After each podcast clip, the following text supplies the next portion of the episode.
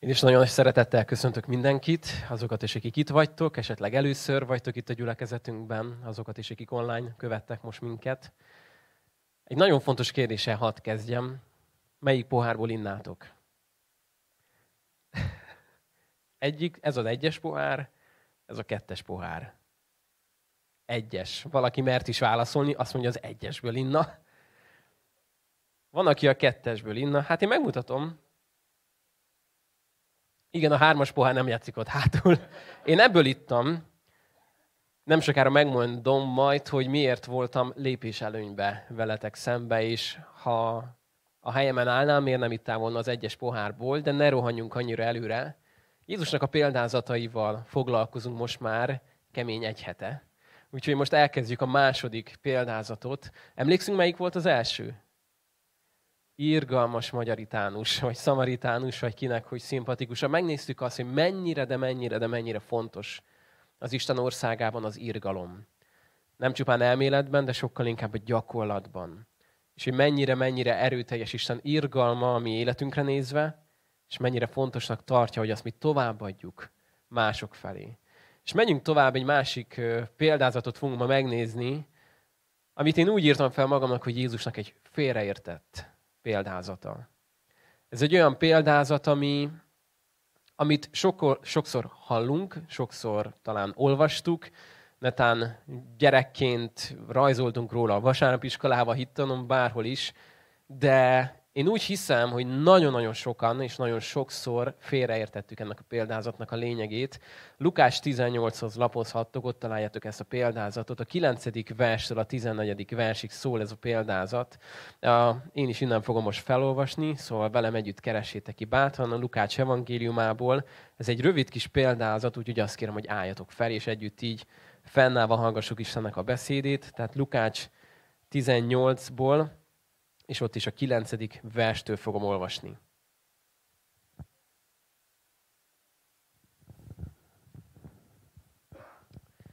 Lukás 18, 9-től olvasom. Némelyeknek pedig, akik elbizakodtak magukban, hogy ők igazak, és a többieket semmibe vették, ezt a példázatot mondta. Két ember ment fel a templomba imádkozni, az egyik farizeus, a másik vámszedő. A farizeus megállt, és így imádkozott magában.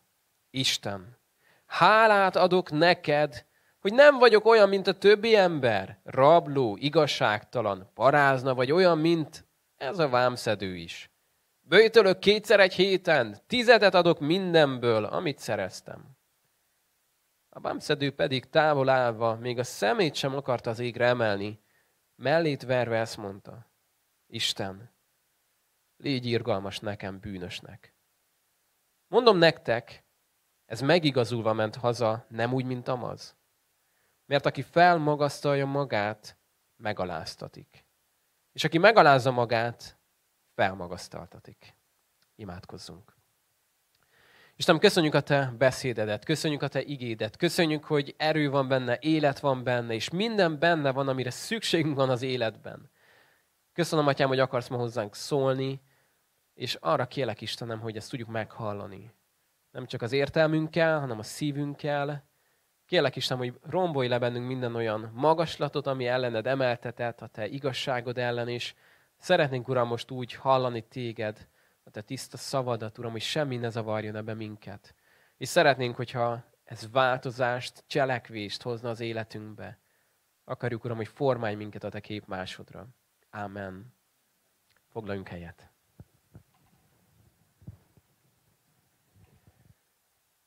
Vannak példázatok, amikor Jézus csak elmond egy példázatot, és vannak példázatok, amikor van előttük egy nagyon fontos mondat, hogy Jézus akkor mondta el ezt a példázatot, amikor, vagy azoknak mondta el, akik. Na hát ez kulcsfontosságú. Mert amikor le van írva nekünk, hogy mi célból, kinek és miért mondta el a példázatot, akkor ez egy nagyon-nagyon erőteljes háttér üzenet nekünk, hogy mi ennek az egésznek a lényege, a mondani valója. Kiknek mondta el Jézus ezt a példázatot? Elbizakodott embereknek, akik magukat többnek képzelték, mint a többiek. Jobbnak, nem tudom, igazabbnak, vallásosabbnak, annak mindenképpen. És Jézus rájuk nézve, ismerve az ő gondolataikat, ismerve az ő szívüket, mondott nekik egy példázatot. Miért félreértett ez a példázat? Miért mondtam ezt a címet? Nem tudom, hogy te hogy vagy vele, de nekem kellett felismerjem már jó pár évet, talán nem tudom, tizen pár éve voltam hívő ember. Jézusnak az összes példázatát már sokszor olvastam, szerettem, ismertem, és fel kellett ismerjem magamban azt az érdekes dolgot, hogy az összes példázatban, amikor van jó meg rossz oldal, jó meg rossz ember, jó meg rossz reakció, én mindig azonosulok az egyikkel. Melyikkel? Hát a jóval, nem? Evidens, hogy én vagyok a jó, és néha eszembe jutott egy-két rossz ember. Hogy hú, mennyire ráillik ez a példázat erre, meg arra, meg amarra az emberre. De én magam mindig megnyugtattam, hogy hála Istennek, hogy én a jó oldalon vagyok. Olvas ezt a példázatot, megint megnyugszunk, nem? Hála Istennek, nem vagyok olyan, mint az a farizeus. Miről mondta Jézus ezt a példázatot? Hála Istennek, hogy nem vagyok olyan, mint az a vámszedő. Nagyon-nagyon félre tudjuk érteni ezt a példázatot, mert ha megnyugszunk és azt mondjuk, hogy hála Istennek, hogy én nem vagyok olyan, mint az, akkor elég erősen beraktam magam az egyik oldalra, hogy melyikhez vagyok közelebb. És lehet mi lenézzük ezt a, ezt a farizeus, nem? És azt mondjuk, hogy hát hogy lehet így gondolkodni.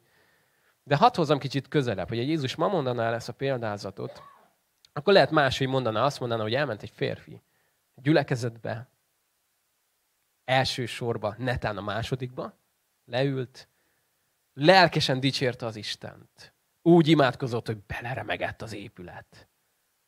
Olyan biblia ismerettel, négy igevers is benne volt az imájában. Majdnem, hogy már héberül, görögül idézte őket. Majd kimenve még nem tudom, megállt, visszament a persejhez, és sokáig vette ki a húszezreseket, mire berakta őket. Jaj, bocsánat, látványos volt, nem baj, mindegy. Már láttátok, mindegy, belerakja őket. És Jézus lehet azt mondaná róla, hogy hát nem úgy ment haza, mint remélte. Mert Jézus, amit itt elmond, a korabeli leírások alapján egy tökéletesen üzemelő vallásos ember, aki felmegy, aki elmondja azt, hogy megtartja az előírásokat. Rossz dolog bőjtölni kétszer egy héten? Nem rossz dolog. Hát Isten mennyire fontosnak tartja a bőjtöt. Hányszor látjuk, hogy felhívta erre a népet, hogy tegyék ezt is, bőjtöljenek. És nem tudom ki az, aki elmondja közülünk, hogy minden egyes héten két teljes napot bőjtöl. Nem kis dolog. Azt gondolod, hogy kis dolog, amíg nem bőjtölsz kétszer egy héten. És rá nem jössz arra, hogy még a széknek, ami ülsz, annak is csirkemel illata lesz. Mert mennyire nagy lemondásokkal fog ez járni. Nagyon kemény lemondásokat csinált ez a farizeus. Tizedet ad mindenből. Elképesztő módon odafigyel a vallás minden egyes előírására. És hálát ad azért, hogy nem tolvaj, hogy nem parázna. Ez egy fantasztikus dolog, nem? Hogy hálaadással él. Csak közben becsúszik egy kis porszem a gépezetbe. Ránéz arra nyomorult emberre, és azt mondja, hogy hálás vagyok, hogy nem vagyok olyan, mint az. Ez a másik ember pedig, hát nem volt mire büszke legyen, nem? Nem volt mire igaznak érezze magát.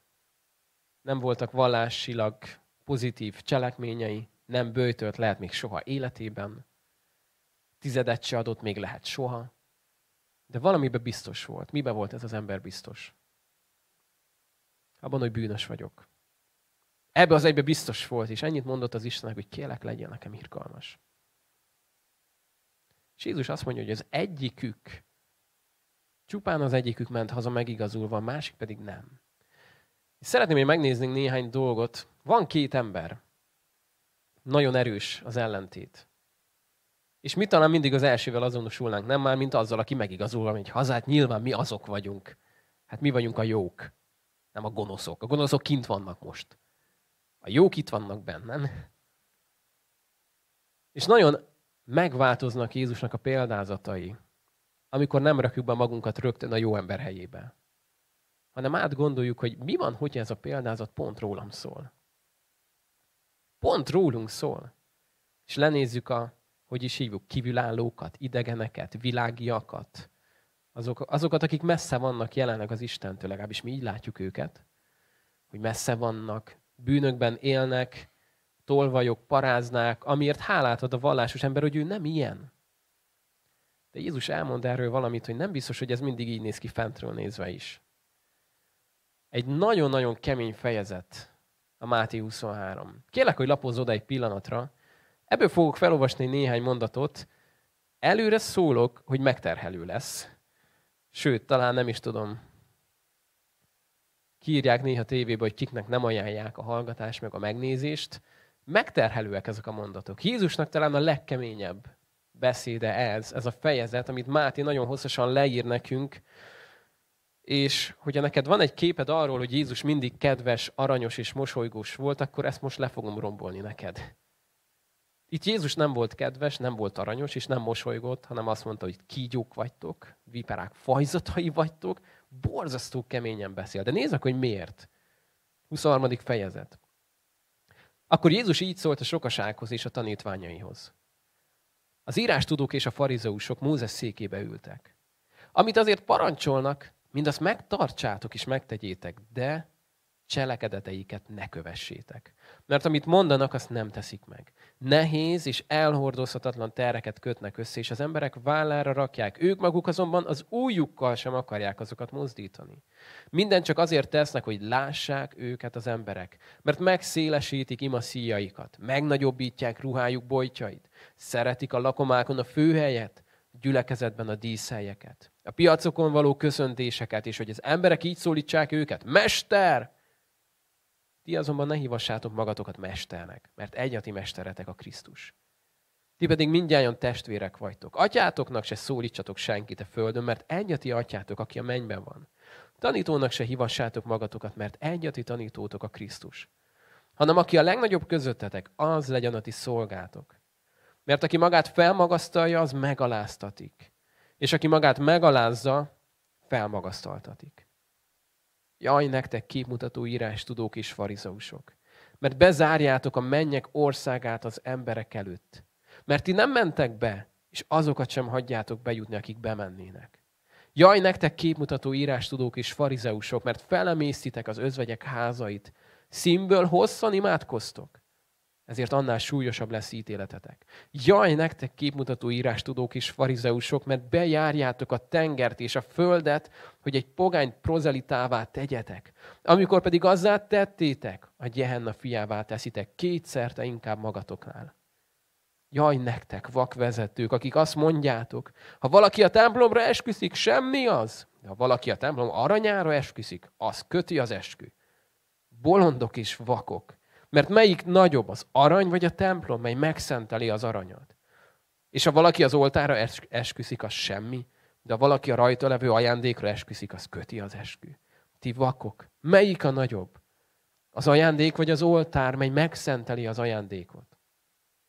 Aki azért az oltára esküszik, nem csak arra esküszik, hanem mindarra, ami azon van. És aki a templomra esküszik, nem csak arra esküszik, hanem arra, ami abban lakozik. És aki az égre esküszik, nem csak az Isten trónjára esküszik, hanem arra is, aki azon ül. Jaj, nektek képmutató írás tudók és farizeusok, mert tizedet adtok a mentából, a kaporból, a köményből, de elhanyagoljátok azt, ami a törvényben ezeknél fontosabb. Az igazságos ítéletet, az irgalmasságot és a hűséget.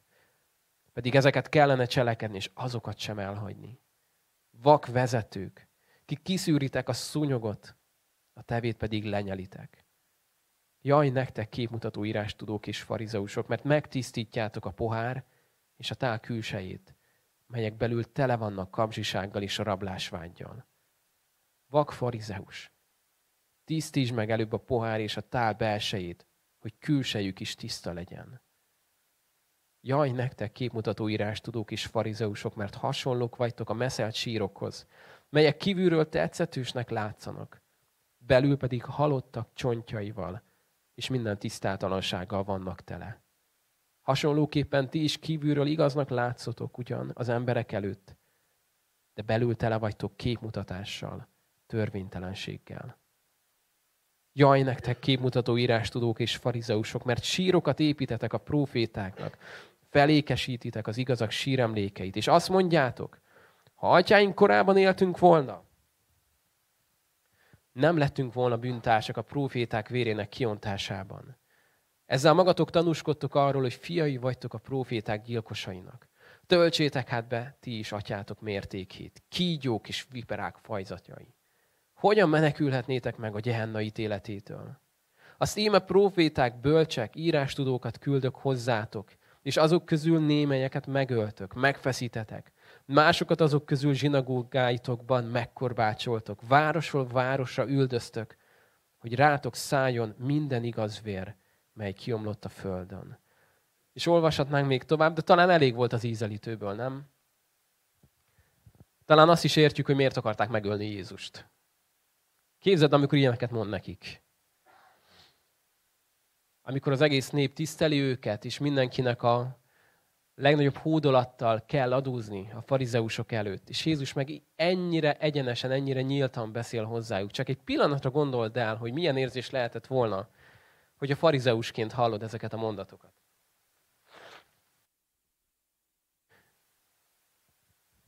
És miért mondta Jézus ezt? Miért volt ennyire kemény velük? Miért tudott ennyire elképesztően, egyenesen, keményen beszélni velük? Azért, mert meg akart őket menteni. Volt egy fő dolog, ami mindent összefoglal. Azt mondja Jézus, mindent csak azért tesztek, hogy lássák kik? Hát az emberek. Ebből következik, hogy mindent, amit tesztek, ki miatt teszitek? Az emberek miatt. Mi ennek az ellentéte? Hogy a minden, amit teszel, azért teszed, hogy lássa a te édesatyád, aki titokban, amit lát, amit te teszel, megfizet neked. A farizeusok ezt feje tetejére fordították, és azt mondták, hogy mindent azért teszünk, hogy az emberek lássanak minket, a mi vallásosságunkat, a mi cselekedeteinket, a mi voltunkat. És azt mondta Jézus, az egyik példa, amit használt, hogy olyanok vagytok, mint egy pohár. Két pohár, ugye? Itt van egy pohár, ami kívülről tiszta mocsok. Sár, festék, kávé, minden van rajta. De mondtam, hogy lépés előnyben vagyok, mert én mikor felülről belenéztem, most is azt látom, hogy kristálytiszta víz van benne, és valóban az is van benne. Itt van egy másik pohár, amely kívülről milyen? Tiszta. Akárhogy nézem, makulátlan, még csak egy új lenyomat sincs rajta. Lépés előnyben voltam, mert én tudtam azt, hogy mi van benne. Semmi más, csak szemét. És hogyha láttad volna azt, amit én láttam felülről, akkor nagyon könnyű különbséget tenni a kettő között. Mert az egyikben ott van a tiszta víz, ha már kívülről hozzá se akarnál élni. A másik hiába kívülről tiszta, nem láttál benne más, csak szemetet. És amikor Jézus, aki látja a farizeusokat, Isten formájában lévén, megvolt az az előnye, hogy felülről látja. És azt mondja, belenézek a kettőbe. Látok egy vámszedőt, kívülről mocskos, tisztátalan, bűnös, de belül történik benne valami. Mert megüresíti magát, megalázza magát az Isten előtt.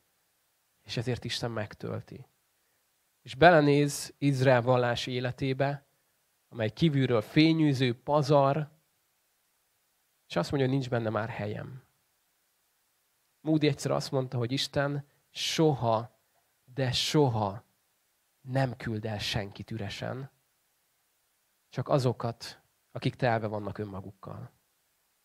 Soha, de soha senkit nem küld el üresen. Csak azokat, akik telve vannak önmagukkal. És Jézus belenéz a farizeusoknak a poharába, és azt mondja, hogy meg akarlak titeket menteni. De ahhoz, hogy megmentesselek titeket, először ki kell borítsak mindent. Fel kell borogassam az asztalokat, olyat kell mondjak, ami miatt meg akartok engem ölni. Azért, hogy mindaz, ami itt van belül, az kikerüljön. És voltak a farizeusok között is. Nem sokan, de voltak, akik ennek engedtek. Nem csak Nikodémus, másokról is tudjuk, hogy voltak a követők között, akiknek megnyílt a szemük. Mert vakok voltak, de engedték, hogy Jézus megnyissa az ő szemüket is. És miért ennyire fontos ez az Isten előtt? Miért ennyire, ennyire lényeges mindaz, amiről itt Jézus beszélt? Azt mondta nekik, vak farizeus, tisztítsd meg először a pohár és a tál belsejét, hogy azután a külseje is tiszta legyen. Egy fontos üzenet. Isten nem akarja, hogy ez a pohár ilyen maradjon kívülről. Nem azt akarja, hogy olyan maradjon. De van egy fontossági sorrend. Az Isten országában a fontossági sorrend belül, kívül. Az ember fontossági sorrendje kívül, esetleg belül. Mindennél fontosabb nekünk a, a, a látszat, nem? Az, hogy mit látnak rólunk az emberek. Mit látnak az Instagram oldalunkon, a Facebookon, a TikTokon, hány követőm van, kinek mit tudok mutatni magamról. Mit gondolnak rólam az emberek? Mit gondolnak rólam az osztálytársaim? Mit gondolnak rólam a gyülekezetben? Mit gondolnak rólam a szüleim, a szomszédjaim? Mit gondol rólam a világ? De Jézus azt mondja, hogy felülről nézve azt mondja, hogy drágáim, szeretnék valamit tanítani nektek. Engedd el a külsőt egy pillanatra. Engedd el. Még akkor is, hogy a foltos, meg koszos. Először szeretnék foglalkozni a belsejével. És amikor a belseje megtisztul, akkor elkezd letisztulni a külseje is. Mert az egyik magával hozza a másikat. Csak tudod, mi a nagyon érdekes? Ha először a külsőt tisztítod meg, az nem hozza magával, hogy a belseje megtisztul. Az nem hozza magával. Az meg fog nyugtatni, hogy rendben vagyok. De amikor a belseje megtisztul, az mindig magával hozza, hogy a külseje is elkezd tisztulni annak a pohárnak. Azt mondta egyszerűen nagyon kedves testvér, nagyon egyszerű ember volt, mikor megtért, sok bűnbe volt, és sok mindenbe, bírósági ügyekbe, és azt mondta szó szerint, hogy testvérek, amióta én megtértem, hadd idézzem őt, nekem már nincs pofám bűnözni. Egyszerűen már nem megy. Nem tudom azt folytatni, amit régen csináltam. Nem azért, mert valaki rám parancsolt, hogy azt nem csinálhatom, hanem mert valami belül történt bennem, ami nem engedi, hogy kívül dolgokat tegyek, amit régen megtettem. Már nem megy. De hogyha nem ez történik, hanem a belsővel indul, hanem a külsővel, ha elkezdem a külsőt tisztogatni a belső előtt, ezt hogy hívjuk? Úgy hívjuk, hogy törvény. Úgy hívjuk, hogy erkölcs. Úgy hívjuk, hogy emberi cselekedetek. Ami azt jelenti, hogy hát, drágám, örülök, hogy eljöttél a gyülekezetbe, de húha, jó sok munka lesz szám veled így nézve téged oldalról. Ajjajjajjajjaj. Hát nem is tudom, mikor láttam utoljára ilyen koszos poharat. Hát mindegy, azért te is érzed nem a különbséget közöttünk meg közötted. Na jó, hát dolgozni fogunk veled. Jó, hát figyelj, akkor nagyon-nagyon-nagyon sürgősen ezt meg ezt a hármat fel kell számolni. Uh, jövő étre ezt már old meg, tehát nehogy így gyerekkezünk vissza, azt te se gondolod komolyan. Ez a törvény ami megmondja, hogy neked hogy kell kinézed, mit kell tenned, anélkül, hogy megmondaná, hogy mi van belül. Mert Jézus azt mondja, hogy mint meszelt sírok, kívülről szép fehér minden, de belül halál van. És mit csinál Jézus? Belenyúl a pohár belsejébe, a legmélyére, a szívünk belsejébe belenyúl, és a halálból életet hoz létre. Ezzel indít. És azt mondja, hogy most, miután életre hívlak téged, csak figyeld azt, ahogyan az élet megjelenik kívül is. És figyeld azt, hogyan átformálak téged a saját képmásomra. Abból az erőből, amit beléd zárok ide belülre. Ez fog benned dolgozni, és nem maradsz ugyanaz az ember, aki voltál, mert meg fogsz változni. És mi kell ehhez? Jakab 4.6. Isten a kevélyeknek ellenáll. Viszont mond egy másikat is. Az alázatosoknak pedig mit ad? Kegyelmet ad.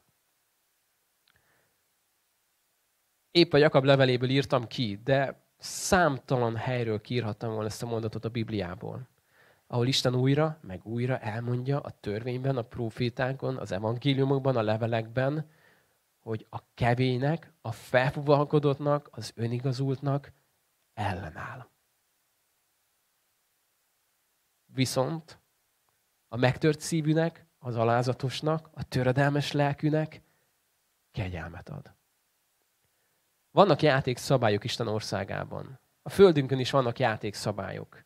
Ezeket törvényeknek hívjuk, mint a gravitációs törvény. A gravitációs törvény azt mondja ki, hogy itt van mondjuk ez, ha elengedném, és nincsen felhajtó erő, nincsen rajta turbina, vagy bármi is, akkor mi fog vele történni? Le fog esni. Ha tízszer próbálom ki, hányszor fog leesni? Tízszer. Ha ezerszer, ezerszer. Újra, meg újra ugyanez fog történni, mert ez egy játék szabálya, hogy Isten belerakta a földünkbe, hogy ez így fog működni. A mennyei világban is vannak játék szabályok. Tízből tízszer, ezerből ezerszer működik. Isten a kevélyeknek ellenáll. A gravitáció lehúz, Isten a kevélyeknek pedig ellenáll. Kipróbálhatod ötször, ezerszer, tízezerszer, ugyan ez fog történni.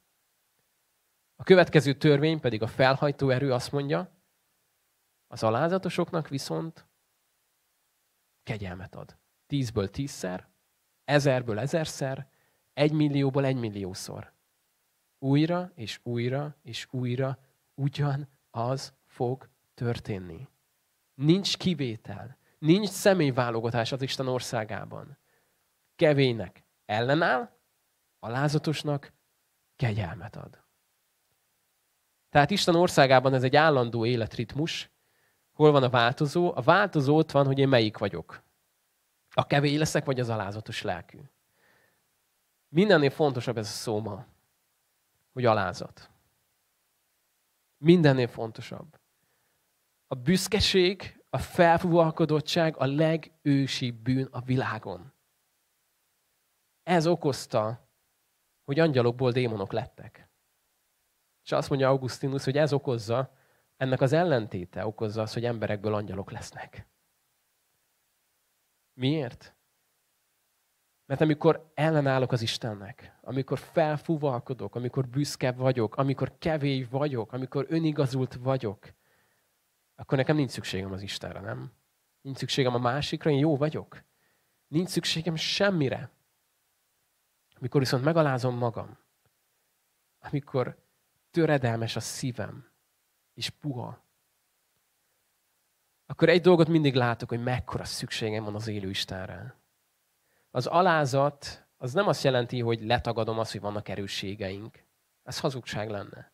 Az alázat azt is jelenti inkább, hogy elfogadom azt, hogy vannak gyengeségeim. Elfogadom azt, hogy szükségem van az élő Istenre. És az alázat nem magam körül forog, hanem az Isten körül. Azt mondta egyszer egy túrázó, hogy az erdőben igazán alázatot az ad, mikor a grizzly medve nyomába, lábnyomába beleteszed a kezedet. Nagyon alázatos ember leszel utána. Igazi alázatot egy hívő embernek az ad, amikor az Istennel találkozol. Meglátod, hogy milyen az Isten, milyen hatalmas, milyen kegyelmes, milyen irgalmas beleteszem a kezemet az ő kéznyomába, amiben eltűnök, és alázatra ébred az életem. Azt mondta Jonathan Edwards, nincs még egy olyan dolog, mint az alázat, amely olyan messzire vinne egy embert az ördög mancsától. Azt mondta, hogy egy ember alázatos, ő lesz a legtávolabb az ördög mancsától. Nem fogja elérni. Nem ér el odáig, mert nem tud vele mit kezdeni. Pont ezért ma ez az egyik legritkább dolog a világon, nem? Ha az ellenséged lennék, mindent megakadályoznék, hogy eljuss oda, hogy alázatos, töredelmes szívű ember legyél. Aki nem tartod magadat különbnek másoknál, aki érzed azt, hogy milyen elképesztő kétségbe esetten nagy szükséged van minden nap az Istenre. Mindent megtennék azért, hogy ennek az ellenkezőjét érezd. Hogy azt érez, hogy te jobb vagy, mint a többiek, mindent jobban tudsz a világon, mint mások. Mindent megtennék azért, hogy azt gondolta neked, néha szükséged van Istenre, de nem minden nap. Majd, ha nagy baj van, akkor igen. Amúgy egész jól üzemelsz, meg funkcionálsz, minek kellene neked Isten. Mindent megtennék azért, hogy távol legyél az alázattól. Ez egy döntés. A két ember közül, hogy melyik vagy. Egy döntés, hogy az életed melyik irányba halad, mert Jézus azt mondta, hogy aki magát megalázza, ezt ő felmagasztalja. Viszont aki magát felmagasztalja, megaláztatik. Na most lefordítva, mit jelent ez? Ez azt jelenti, képzeld el, hogy mondjuk itt van most ilyen magasságban egy, egy, egy betonkoszorú, egy hatalmas nagy uh, tartó elem, és látom azt, hogy itt van ez a hatalmas nagy beton, és nekem át kell menjek alatta, úgyhogy mit fogok tenni? Lehajtom a fejemet, kis törpen mozgásban átmegyek, megaláztam magam, lehúztam magamat, és át tudtam menni alatta. Nem ütöttem meg a fejemet. Na most, ha nem ezt teszem, itt van még mindig ez, nem fog mozdulni. Én, ha nem húzom le magamat, akkor mi fog történni? Vagy lehúzom a fejemet, vagy lezúzom a fejemet. Ennyi a különbség. Eldönthetem, hogy melyik. Tehát az az oszlop, az nem fog onnan elmenni. Én vagy lehúzom a fejemet, vagy a fejem lehúzatik azáltal, hogy lezúzatik. Na most ez miért fontos nekünk? Mert azt mondja Jézus, hogy vagy megalázod magadat, vagy megaláztatsz majd annak idején. A választás a kezedben van. Melyik hangzik jobban? Ha lehúzom a fejem, vagy ha lezúzzák a fejem? Óriási a kettő közt a különbség, nem? Melyik hangzik jobban, ha megalázom magamat, vagy ha megaláznak? Óriási a különbség, ugye? És Jézus azt mondja ezeknek a farizeusoknak, hogy megvan a választásotok. Ha felmagasztaljátok magatokat továbbra is, nem tudok más tenni, és meg foglak alázni titeket. Ha máskor nem az ítélet napján, mikor találkoztok vele, hogy milyennek az egésznek a következménye, ha nélkülem éltek. De rámutatva arra a szerencsétlen, nyomorult, bűnös emberre, aki megalázta magát, és nem csak épp, hogy lehúzta a fejét, hanem lefeküdt a padlóra, és azt mondta, hogy Istenem, kérlek, bocsáss meg nekem. Szükségem van rád. Azt mondja Jézus, hogy na ilyenkor bekapcsol a felhajtó erő. És tudod, mi történik? Átvisz az oszlop felett. Nem is alatta már. Magadtól még csak a fejedet tudtad volna beütni, de amikor megalázod magad, akkor beindul a mennyben egy másik törvény, a felhajtó erő, ami felvisz téged. Olyan magasra, ahol soha nem is lehetnél a saját erődből. És Jézus azt mondja, hogy tízből tízszer, százból százszor ez fog történni. A kérdés az, hogy melyiket választjuk. Mert két ember fog felmenni, és egy fog hazamenni megigazulva. Nekem ez egy nagy üzenet volt az elmúlt időszakban, hogy ne vegyem annyira magától értetődőnek, hogy én a jó figura vagyok. Mert pontosan ez a gondolat fog a legközelebb vinni ahhoz, hogy a lehető legrosszabb legyek. Hanem jöjjek oda az Isten az alázattal, és azt mondja, Istenem, nekem akkora szükségem van rád. Ma, meg holnap, meg holnap után, olyan kétségbe esetten nagy szükségem van arra, hogy ott legyél az életemben. Mert kialakul már bennünk az a keresztény rutin, nem, hogy nekünk ez megy. Mi ezt már tudjuk.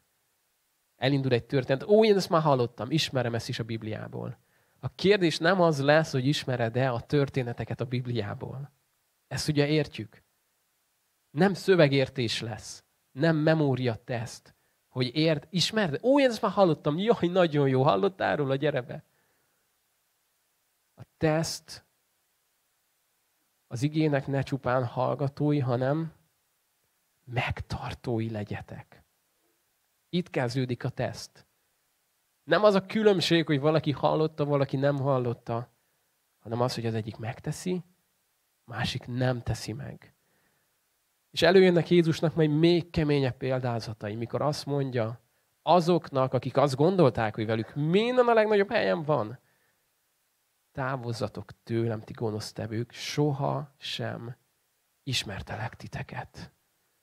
Nem rohanunk előre, megvan annak a jelentősége, hogy miért ezt a szót mondta ott Jézus. De itt most megállunk. És szeretnélek megkérdezni, hogy hogy vagy te most az Isten előtt?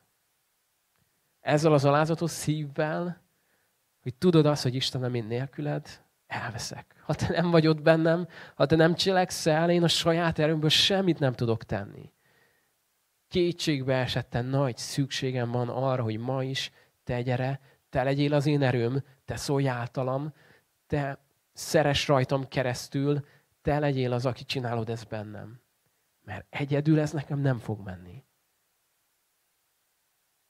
C.S. Lewis azt mondta, hogy az alázat nem azt jelenti, hogy keveset gondolsz magadról. És azt gondolod magadról, hogy egy utolsó féreg és nyomorult senki házi vagy, hanem az alázat azt jelenti, hogy kevés szer gondolsz magadra. Mert nem magad körül forogsz, hanem az Isten körül. Nem azon gondolkodol egész nap, hogy milyen ember vagyok, alázatos, nem, beképzelt, nem, tehetséges, vagy nem, ügyes, vagy nem, hanem a gondolataim átmennek az Istenre. És elkezdek körülötte forogni. Ahogy a kezemet beleteszem az ő kéznyomába, és eltűnök benne, mint a grizzlynek a lábnyomába, és azt mondom, hogy Istenem, ez rólad szól. Te vagy minden mindenben. Te vagy a fontos. Te vagy az univerzum középpontja.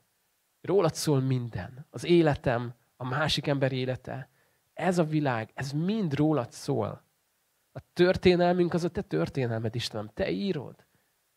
Az életünk arra lett megalkotva, hogy téged magasztaljunk, és neked dicsőséget szerezzünk. Az Efézusi levél első fejezetébe Pálapostól háromszor mondja el ezt a mondatot. Arra alkottak minket, arra lettünk mi kitalálva, hogy az Isten dicsőségét magasztaljuk. Háromszor is elmondja, hogy ne legyen kérdés, hogy miért létezel te, és miért létezek én.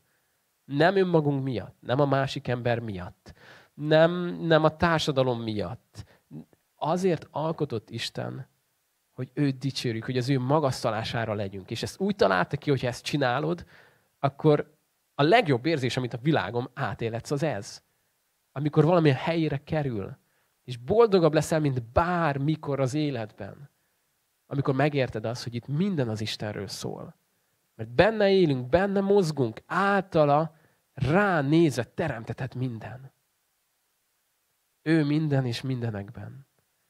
És amikor ezt megértjük, akkor ilyen alázattal tudsz jönni az Isten elé, hogy Istenem, mit vagyok? Tudom azt, hogy már megváltottál. Tudom azt, hogy a tied vagyok, és tudom azt, hogy már felemelhetem a tekintetemet rád. De megmarad bennem ez az alázat, hogy ez te vagy. Te vagy az, aki cselekszel. Te vagy az, aki elkezdted bennem a jó munkát, és be is fejezed majd. Te vagy az, akinek köszönhetem az életemet. Akinek köszönhetem azt, hogy most tudtam levegőt venni. Te vagy az, aki alkalmasá teszel engem a szolgálatra. Te vagy az, akiben reménykedhetek. És hogyha ez megvan, akkor elkezdesz máshogy nézni a többi pohára. Elkezdesz már nem annyira a külsővel foglalkozni, most akkor ez hogy is néz ki? Hűha. Hanem elkezdesz azzal foglalkozni, te, mi van benned? Mi van benned? Van már benned friss víz? A mennyből. Nincs. Hadd beszéljek neked arról, milyen jó érzés, mikor belül nem száraz vagy, hanem tele vagy kristálytiszta hideg vízzel. Érdekel? Hát sose hallottam még erről. Na, hadd beszéljek neked arról, milyen az. Amikor pohárként elkezdesz pohárként üzemelni, és rájössz arra, hogy nem azért vagy, hogy szemét legyen benned, és azt töltsön meg, hanem jön a víz, az életnek a folyama, és kimos belőled mindent. Ó, ha tudnád, milyen jó érzés. Beszélhetek neked arról, aki a vizet adja. Sőt, képzeld el, akción a mennybe azt mondta, aki csak akarja, jöjjön és vegye az életvizét, mennyiért? Ingyen. Ma még ingyen van. Érdekel? És utána hidd el, ő foglalkozni fog majd a többivel is. Foglalkozni fog a repedésekkel. Azért, hogy ne folyjon ki a víz foglalkozni fog a külsőddel is, hogy meg tudjon téged fogni, és tudjon téged használni. De belül kezdi. És szeretném, hogy tudnád ma megengedni, hogy Isten téged csordultig töltsön. Hadd mondjam újra, amit Moody mondott. Soha nem küld el Isten senkit üresen. Csak azt, aki már telve van önmagával hogy ki tudod engedni magadból mindazt a sok mindent, amit lehet, hogy nem is te. Lehet, hogy valaki más belét rakott. De te engedted. És ott van, és telítődik, telítődik. Engedd azt, hogy Isten ezt ma kivegye. És azt mondja, hogy ma megtöltlek önmagammal. Ez a legjobb, ami történt egy emberrel. És amikor ezt megteszi, akkor minden a helyére kerül. Azt fogod érezni, hogy most már értem, hogy miért vagyok pohár Most már értem azt, hogy miért raktak rám egy ilyen fogót. Ennek semmi értelme nem volt, amíg nem jöttem rá, hogy ennek az a szerep, hogy valakinek meg kell, hogy fogjon. Na most már értem. Próbáltam én a saját erőmből repülni, de nem ment, de nézz, amióta megfogtak, szállok, repülök, szárnyalok. És most már a gravitáció se hat rám. Nem? El, el, elmúlt a gravitáció? De hogy múlt? Csak van egy kéz, ami erősebb, amely felemel. Ez az, amikor Istennel találkozol, és rájössz arra, hogy mi ez az egész. És én erre hívlak ma. A belépő, azon túl, hogy ingyen van, az alázat. A kevélyeknek ellene fog állni. Ma, holnap és az ítélet napján. De az alázatosoknak, a töredelmes lelkűeknek kegyelmet ad. Erre hívlak ma, ha még soha, soha nem élted át. Nem kell várjál semmire. Nem kell, hogy jobb bűnös legyél, hogy Isten megváltson, vagy rosszabb. Mert pont ez a lényeg a megváltásnak és a megmentésnek, a megszabadításnak, hogy nem tudod magad megmenteni. Ezért nem kell, hogy jobban ne tud magad megmenteni, hanem szükséged van ma arra megváltóra, aki jön, és azt mondja, hogy szeretnék ma belenyúlni az életedbe. Kiszedni onnan mindent, amit nem tudnál magadtól soha. Szeretném megragadni az életedet, hogy átéld azt, hogy jelentősége van az életednek, célja van az életednek, hogy szomjazóknak vizet adjon, hogy célral formál téged az Isten ilyenre, amilyen vagy. Hívlak ma erre. Engedd neki. Egyszerűen csak mi a titok? Nincsen ősi formula. Mit csinált az a bűnös ember? Megszólította az Istent. Egy elég rövid imával. Isten, légy irgalmas nekem bűnösnek. És úgy látszik, hogy neki működött. Mert azt mondja Jézus, hogy az megigazulva, megtöltve ment haza. Isten, légy irgalmas nekem bűnös embernek. Ennyit mondott és működött. És ezt ma kipróbálod, mit mondtam? Tízből? Tízből tíz. Erre hívlak. Kérlek, hogy gyere velem együtt most az Isten elé. És hogy Isten ma megszólított, és meg akarta neked talán mutatni, hogy a víz egy kicsit felvegyült, és visszakerült oda sok minden más. És szükség lenne, hogy Isten újra megtöltsön téged önmagával. Akkor kérlek, engedd azt, hogy ő jöjjön és tegye. Hogyha úgy érzed, hogy letört a füled, megfoghatatlan, használhatatlan vagy, engedd azt, hogy Isten visszategye, mert megvan a helye. És engedd azt, hogy az ő kezébe legyél legnagyobb biztonságban. Nem kell félned akkor semmitől, mert egy biztos kéz fog téged körül, amely erősen tart téged. Gyertek, imádkozunk. Isten, én magasztalak téged azért, mert jó vagy. Én magasztalak téged azért, mert nekünk is mondod ma ezt a példázatot. És meg akarjuk, Uram, érteni. Nem akarjuk félre érteni. Érezni és tudni akarjuk azt, hogy mi ennek a lényege. És köszönöm, Atyám, hogy ma hívsz minket arra, hogy alázattal álljunk előtted. Hogy lássuk azt, hogy mekkora szükségünk van rád. Itt vagyunk, Uram, ma is megmondjuk azt, hogy nincs semmink, amit ne tőled kaptunk volna. Nincs semmink, amivel dicsekedhetnénk. Minden, ami jó, az tőled jön. Minden, ami gyönyörű, az tőled jön. De szeretnénk, Uram, használhatóak lenni. Megfoghatóak lenni a kezedben. Kélek Isten, hogy add a te friss folyamodat ma nekünk. Jöjjön, Uram, le ez ma a mennyből, és mosson minket tisztává.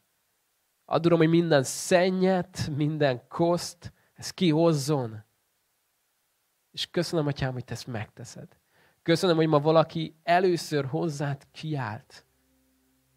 Hogy légy irgalmas hozzám. Akkor te, az irgalom atya, irgalmas leszel hozzá. Köszönöm, hogy azért jöttél, hogy megmentsd azt, ami elveszett. Köszönöm, hogy a betegeknek szükségük van orvosra, és az orvos ma itt van. Köszönöm, hogy a vizet ma ingyen adod. Bocsáss meg, Uram, amikor mi azt áruljuk. Amikor pénzét tesszük, Uram, amikor megmásítjuk azt, amit Te akarsz. Akarjuk, Uram, hogy ez rólad szóljon. És köszönöm, hogy Te formálod a poharunkat. Nem akarod azt úgy hagyni. De szeretnénk, Uram, ezt meghagyni neked, hogy Te tedd ezt. Nem vagyunk pohár szakértők, Uram, Te vagy az. Kérlek Istenem, hogy jöjj és cselekedj a szívekben. Formálj minket, Uram, a Te képedre, a Te hasonlóságodra. És Istenem, ebben a mai szárasságban, ahol minden csepp víz életet hoz, kérlek, Uram, hogy tölts meg minket. És add, Uram, hogy eszközeid lehessünk, hogy sokan, akik ma szomjaznak, azok vizet kapjanak tőled. Amen.